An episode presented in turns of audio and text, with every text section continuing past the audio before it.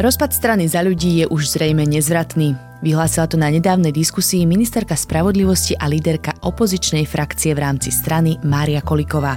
Konflikt medzi ňou a Veronikou Remišovou sa tento týždeň opätovne vyostril, keď predsedníčka strany odvolala z ničoho nič štátnu tajomničku ministerstva kultúry Zuzanu Kumanovú a dosadila za ňu svoju podporovateľku Vieru Leščákovú. Kto v tejto bezvýznamnej vojne aktuálne vyhráva a ako dlho vôbec ešte strana za ľudí vydrží?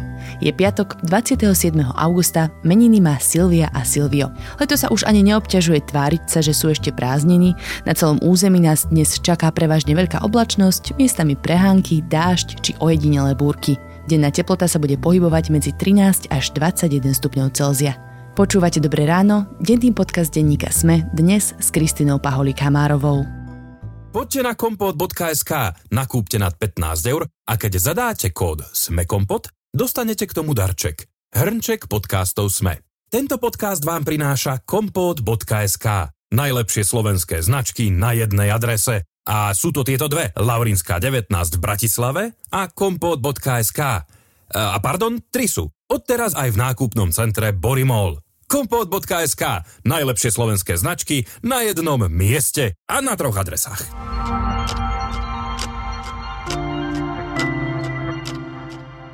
Najprv sa pozrieme na krátky prehľad správ.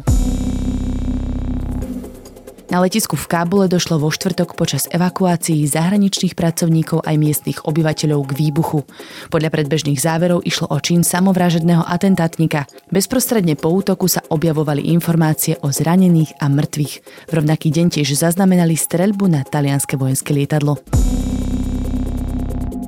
Taliban chce znova zakázať v Afganistane hudbu. Považuje ju za neislamskú. Uviedol to hovorca hnutia v rozhovore pre New York Times. Rovnaké pravidlá platili v krajine aj počas predošlej vlády Talibanu v rokoch 1996 až 2001.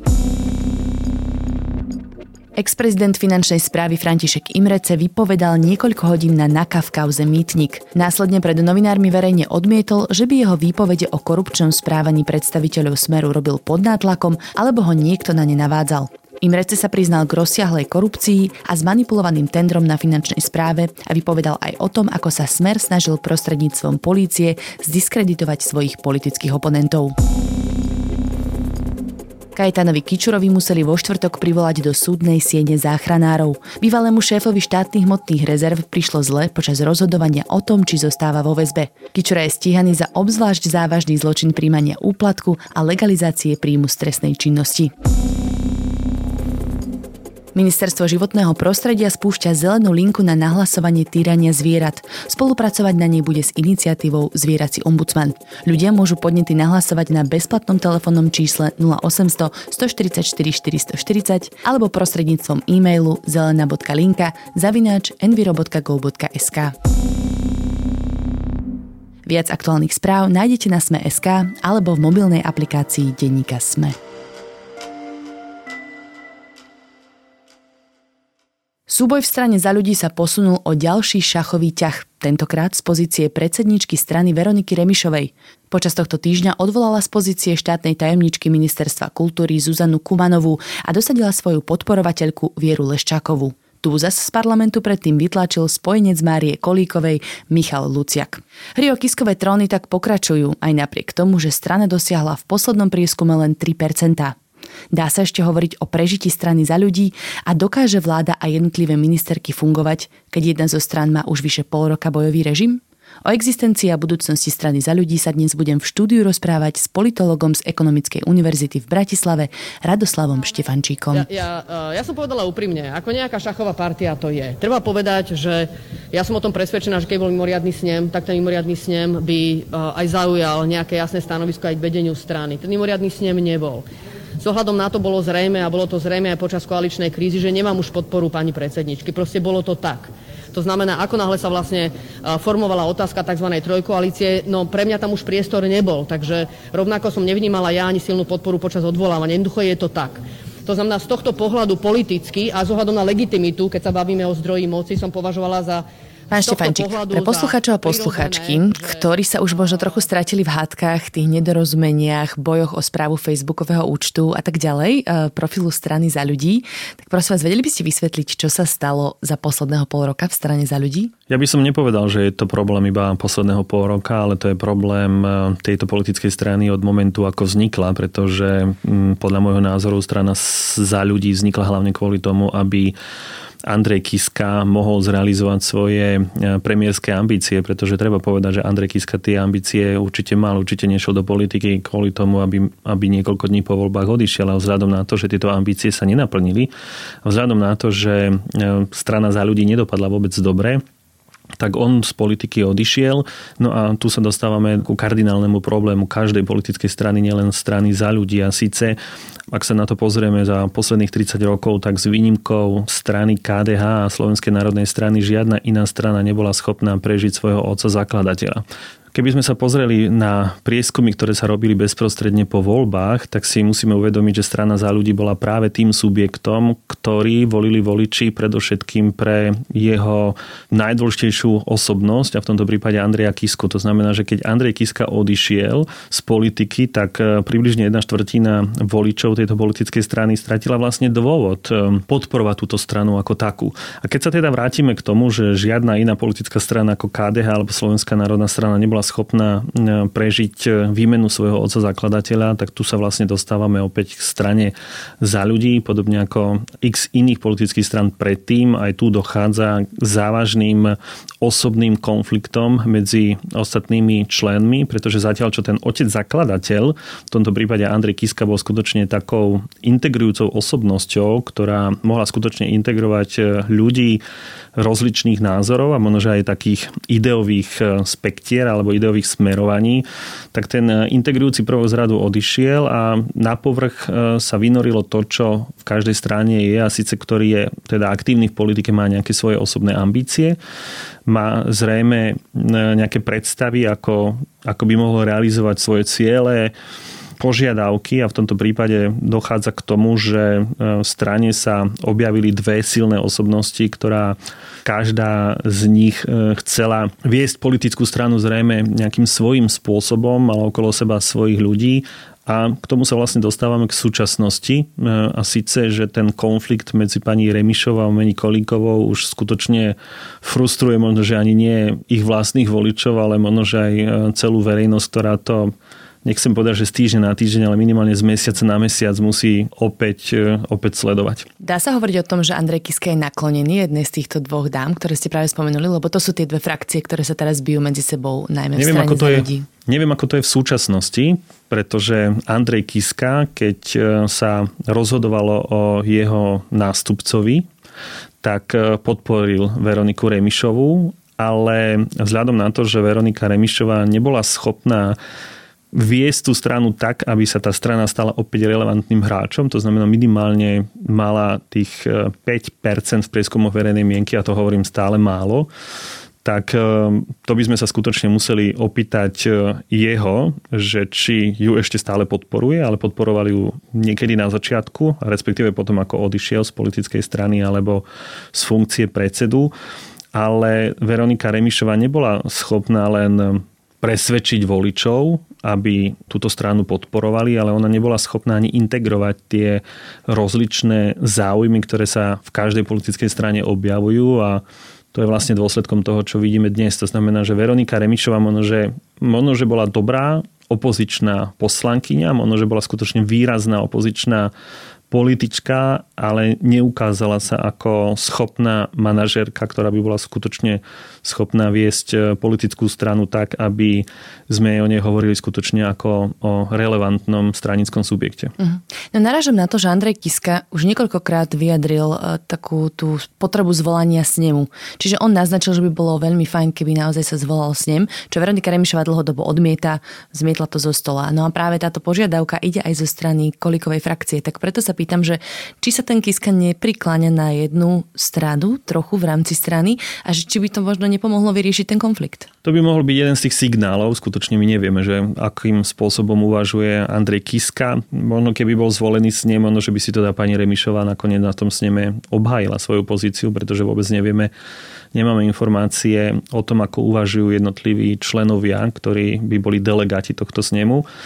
Pochybujem, že by Andrej Kiska vystúpil na sneme a odporúčil by nevoliť e, Veroniku Remišovu, ale pravdepodobne by sa držal e, ďaleko tohto konfliktu, ale je možné aj takýmto spôsobom uvažovať a síce, že Veronika Remišová stratila podporu e, zakladateľa tejto politickej strany. Dá sa hovoriť o tom, že má Veronika Remišová teraz prevahu v strane? Pýtam sa aj z nadväznosti na tie posledné udalosti, čo sa stali, teda, že odvolala štátnu tajomníčku ministerstva kultúry Zuzanu Kumanovú, aby tam dosadila jednu zo svojich podporovateľiek Vieru Leščákovú.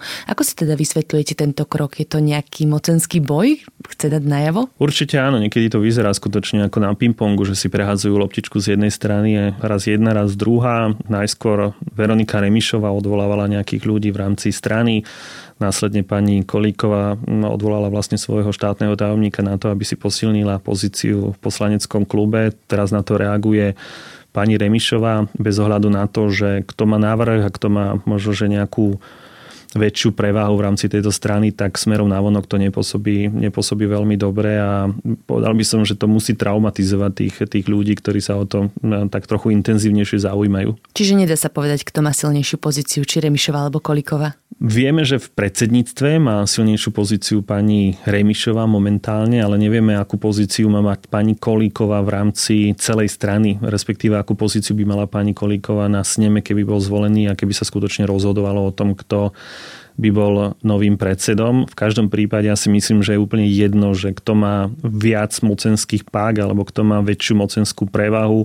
Táto strana je dlhodobo pod hranicou 5%. Navyše navonok e, sa nezdá ako strana, ktorá by určovala charakter politiky alebo teda nejaké závažné politické témy. Pani Remišová sa neukazuje ako, ako dobrý manažer, navyše je to strana, ktorá trpí tým vnútrostranickým e, bojom o moc, o, o, predsedníctvo, takže myslím si, že táto strana je odsúdená na zánik. No aj v tejto súvislosti, že ako keby sa nedá teraz nič presadzovať, tak vy ste spomínali pani Remišovú, ktorá nevyznela ako silná ministerka a napríklad Koliková ako ministerka spravodlivosti mala na pláne naozaj veľké reformy.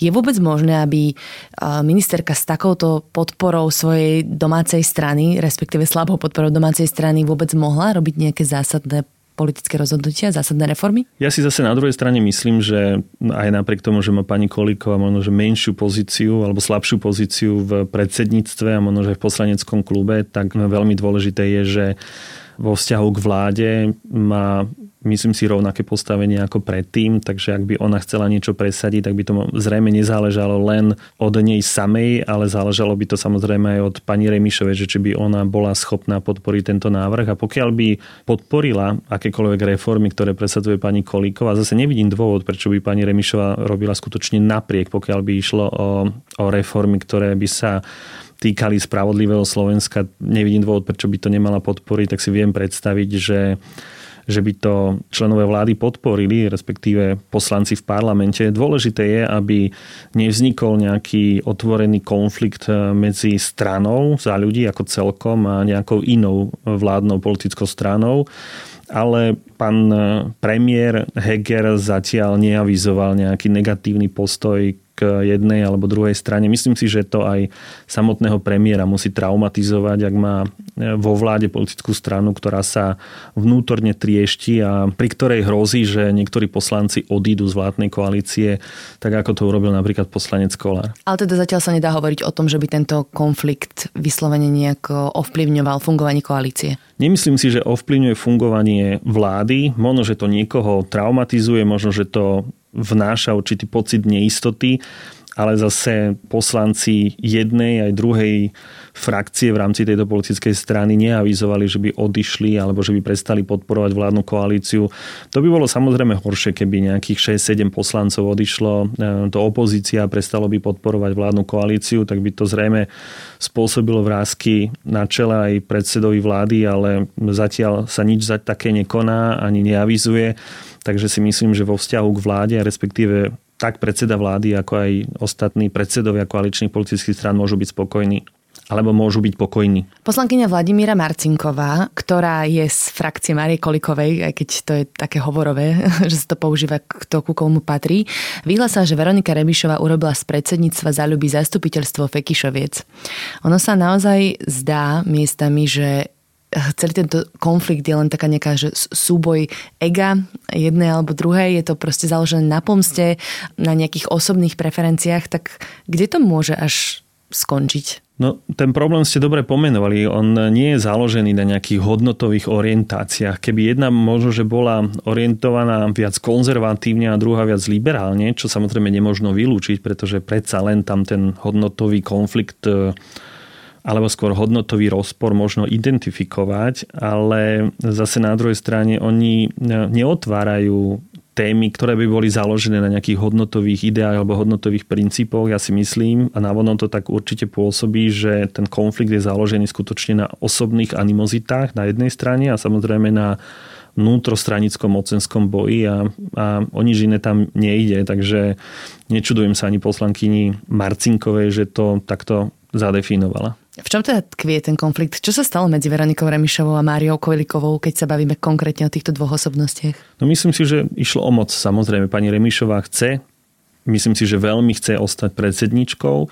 Pani Koliková videla, že to jednoducho s pani Remišovou nespeje k nejakému pozitívnemu koncu, respektíve nechcem hovoriť o konci, ale že to jednoducho nemá pozitívny trend že strana prešlapuje z miesta na miesto, že jednak odišli zo strany nejakí poslanci a jednoducho strana smeruje minimálne po voľbách mimo parlamentu. Takže je pochopiteľné, že sa objavila e, nejaká frakcia alebo nejaké krídlo, ktoré chcelo tento trend e, zvrátiť a predčasne odvolať e, predsedničku Remišovú Problém je v tom, že niektorí politici alebo niektorí ľudia berú politiku mimoriadne osobne, mimoriadne subjektívne a to je jednoducho chyba, pretože v politike by malo platiť, že pokiaľ nie som dobrý manažér, že by tá sebareflexia mala prebehnúť u každého a u pani Remišovej zrejme tá sebareflexia neprešla.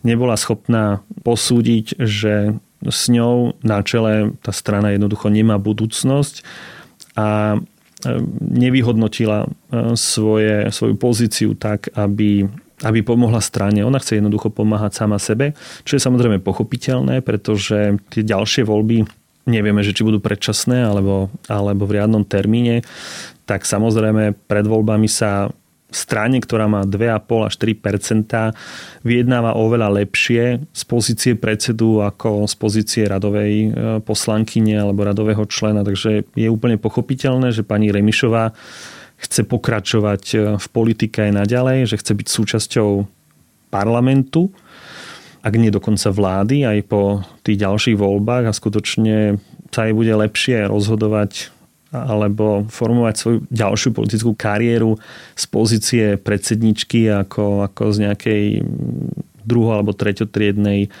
poslankyne. Je ešte nejaká šanca na záchranu strany za ľudí? Napríklad výmenou predsedu? Hovorilo sa o Jurajovi Šeligovi napríklad, o možnom kandidátovi. Myslím si, že šanca nie je a nechcem to hovoriť takto kategoricky, ale by som sa vrátil k tomu, čo som povedal na začiatku a síce, že skutočne len KDH Slovenskej národnej strane sa podarilo vymeniť otca zakladateľa a pokračovať ďalej. Napriek tomu, že obidve tieto politické strany momentálne už nie sú v parlamente a vyzerá to tak, že minimálne v prípade Slovenskej národnej strany ani, ani po voľbách nebudú. Ale keď sa pozrieme na tú druhú dekádu po novembrového vývoja, tak to tam skutočne fungovalo, že práve tieto dve politické strany boli schopné pokračovať aj naďalej približne na rovnakých preferenciách, ale tie ostatné strany buď zanikli preto, lebo nevymenili svojho predsedu a predseda stratil alebo prišiel o popularitu, alebo jednoducho vymenili predsedu a došlo behom niekoľkých týždňov k takému rozkolu, že sa strana rozsypala. Myslím si, že tento druhý prípad je aj prípad strany za ľudí, že tie animozity vo vnútri, vzhľadom na to, že nie sú založené na nejakých idových preferenciách, ale skutočne na osobných animozitách, a tí ľudia si pravdepodobne nevedia odpustiť to, čo si jeden druhému urobili, tak tá strana jednoducho v takejto podobe nemá budúcnosť bez ohľadu na to, či to bude pani Rejmišová, alebo pani Kolíková, alebo dokonca pán Šeliga. Čiže z toho mi vyplýva otázka, Koľko dávate strane za ľudí ešte? Strane za ľudí dávam do najbližších volieb a tam to končí. Samozrejme sú politické subjekty ako napríklad OKS, ktorá má vo verejnosti minimálnu podporu aj napriek tomu, že má momentálne tuším dvoch alebo troch poslancov v parlamente, mm. pretože sa vie dohodnúť s nejakou inou politickou stranou, že budú kandidovať spoločne, respektíve tí členovia budú kandidovať na kandidátke tej politickej strany. Takže si viem predstaviť, že buď pani Kolíková alebo pani Remišová podľa toho, že kto bude pred e, voľbami predsedom, sa dohodne s nejakou inou politickou stranou, že budú kandidovať na ich kandidátke, ale samostatne im budúcnosť e, žiadnu nepredpovedám. Aj si viete predstaviť, že kto? Napríklad Kolikovci u Progresívneho Slovenska? Napríklad? To je Ťažko povedať momentálne, to si fakt, že neviem povedať. Ja som dokonca niekde zachytil, že niektorí členovia majú záujem o vstup do politickej strany spolu, aj keď mm-hmm. to je tiež taká politická samovražda, pretože vstupovať do strany, ktorá má 1-2% vo, v prieskumoch verejnej mienky je skutočne riskantné, ale ja si mm, viem predstaviť, že že napríklad pani Remišová by sa vedela dohodnúť s nejakou konzervatívnou stranou, takže ťažko predpovedať, že s ktorou politickou stranou. Určite progresívne Slovensko momentálne tiež prešlapuje na mieste prakticky pokiaľ sa nehovorí o prieskumoch verejnej mienky, tak o nich takmer nič e, nepočuť, takže si viem predstaviť, že pani Bihariová bude mať záujem o nejakú silnejšiu osobnosť, nejakú výraznejšiu tvár. A myslím si, že pani Kolíková je takou výraznejšou tvárou, ktorá by bola schopná pritiahnuť niekoľko tisíc voličov a vidíme a v prípade koalície strany PS a spolu v týchto voľbách to bolo evidentné, že tých niekoľko stoviek až tisíc hlasov skutočne dokáže rozhodnúť. Tak uvidíme, ako sa to bude vyvíjať. To bol politolog z Ekonomickej univerzity v Bratislave Radoslav Štefančík. Vďaka.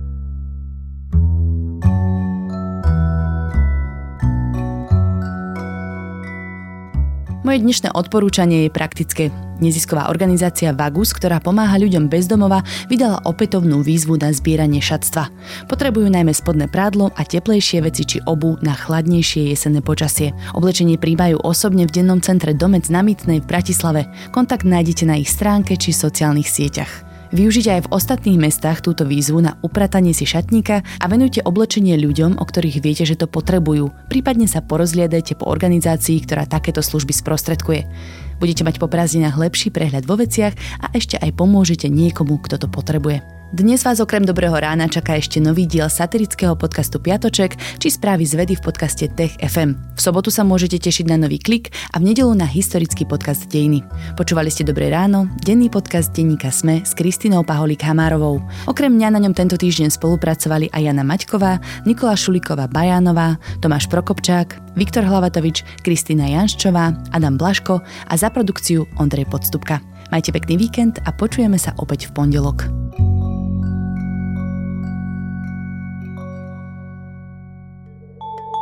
Milujeme vedu, špeciálne v týchto časoch, keď fakty a ich vedecké vysvetlenia sú také potrebné. Náš vedecko-popularizačný podcast Zoom je naplnený presne takýmito faktami. Každý týždeň prináša prehľad tých najzaujímavejších nových objavov zo sveta vedy. Vychádza každú stredu a vedecké novinky, ktoré pre vás pripravujú naši kolegovia z redakcie SME, pre vás čítam ja, teda Tomáš Prokopčák. Podcast Zoom nájdete nielen vo vysielaní Rádia FM, ale aj vo všetkých podcastových aplikáciách na Spotify alebo všetky epizódy pekne za sebou na webe sme.sk lomka Zoom.